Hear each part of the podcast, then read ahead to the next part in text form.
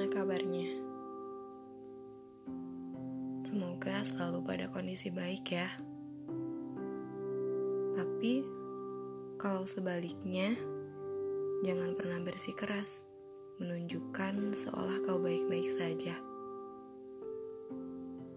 Terkadang dirimu butuh waktu untuk lekas pulih dengan sendirinya. Kali ini, aku akan memperkenalkan kisah tentang seseorang yang bertahan pada pikirannya sendiri.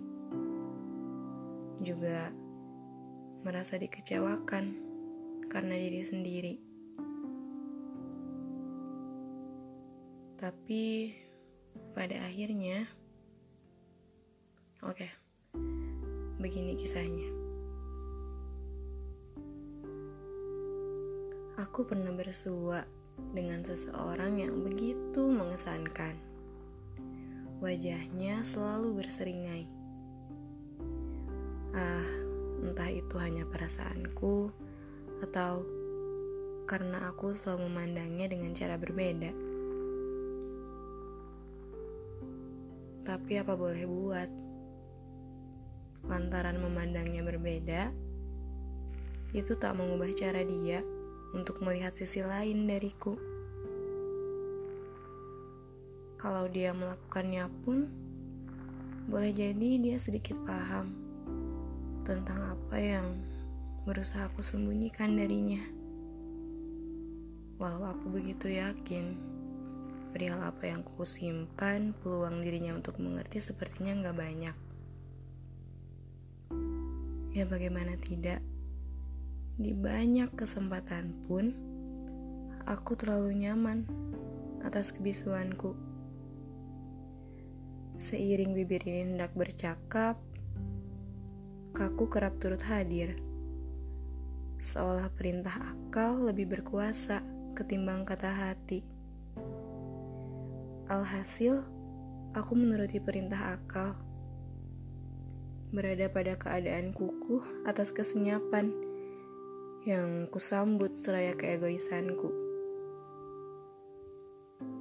Aku takut kehilangan.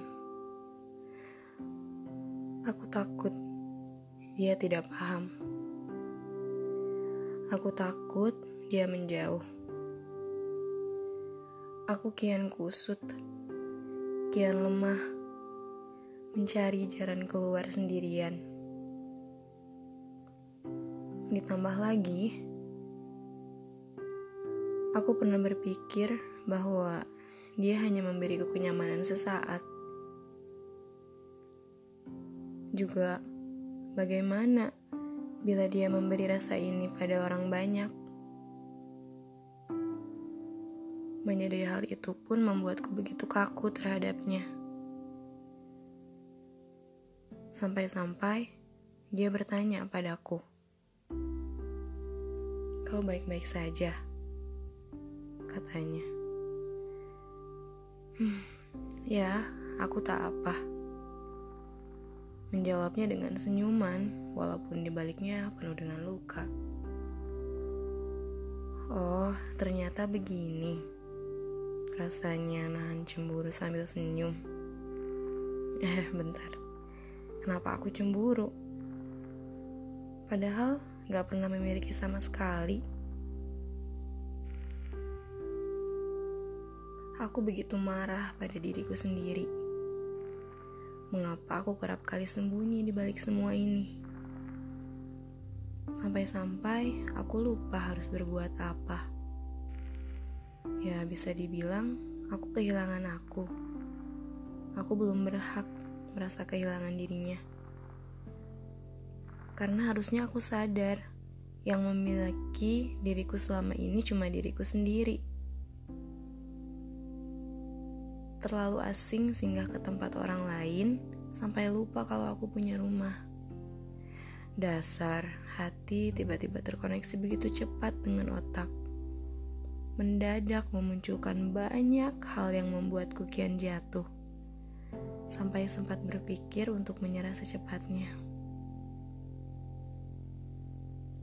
Mungkin cerita sebelumnya aku pernah berkata, bahwa semua hal perlu diungkap agar paham.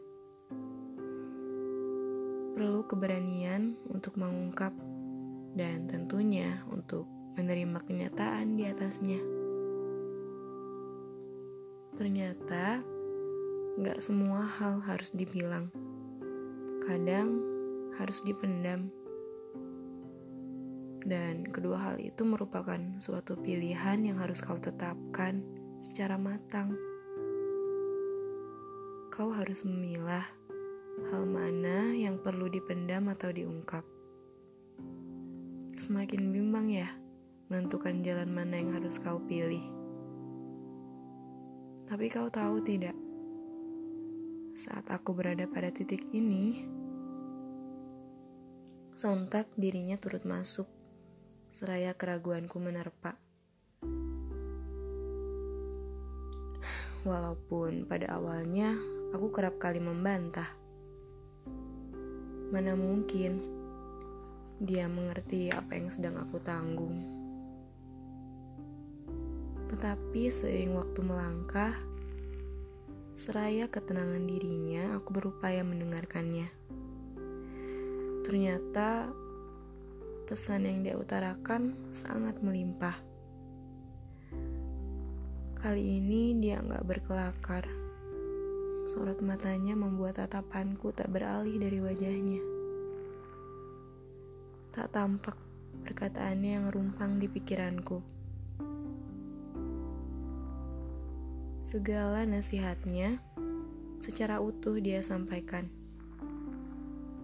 Tentunya dengan penuh kehati-hatian.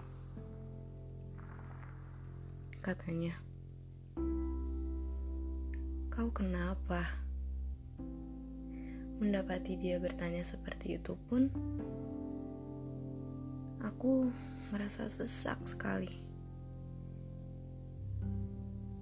Pipiku basah Ternyata mataku tak tahan menampung tangis.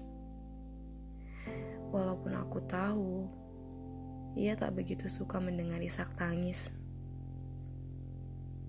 Katanya, bagi beberapa orang, menangis hanya membuat dirinya semakin rapuh. Walau aku tak setuju tentang itu. Lalu dia menyambung kalimatnya. Terima kasih untuk selalu kuat dan menguatkan. Aku keheranan, menguatkan apanya, padahal aku sangat lemah. Aku sangat rapuh di hadapannya. Udah, tidak usah terlalu dibuat pikir. Yang terpenting, aku cuma ingin bilang, Terima kasih untuk segala hal, katanya. Kini aku amat paham. Pesan tersirat darinya bahwa aku harus beranjak. Supaya dewasa memiliki singgasana untuk berkuasa. Selepas keinginanku yang begitu kuat untuk memiliki Harapanku terlampau larut kala mengangan-angankan dirinya. Harapan tinggi terhadapnya membuatku jatuh tersungkur. Sampai tubuhku tak punya tempat untuk aku tumbuh. Canda, tawa yang memperelok kisahku dan dia mungkin tak sepadan atas rasa kehilangan yang aku tampung sendirian. Tapi syukurnya, semua rasa kecewa itu terlepas begitu saja. Aku benar-benar belajar merelakan. Merelakan sesuatu yang belum tentu menjadi milikku. Ya, walaupun dalam prosesnya pasti butuh waktu. Dan kau tahu tidak, betapa konyolnya aku setelah semua itu terjadi. Dalam benakku masih menaruh segelintir harapan. bertanya-tanya pada diriku sendiri, apakah masing-masing dari kita hanya tersekat oleh waktu untuk menjadi satu? Juga, apakah ia turut merasakan kehilangan? Hmm.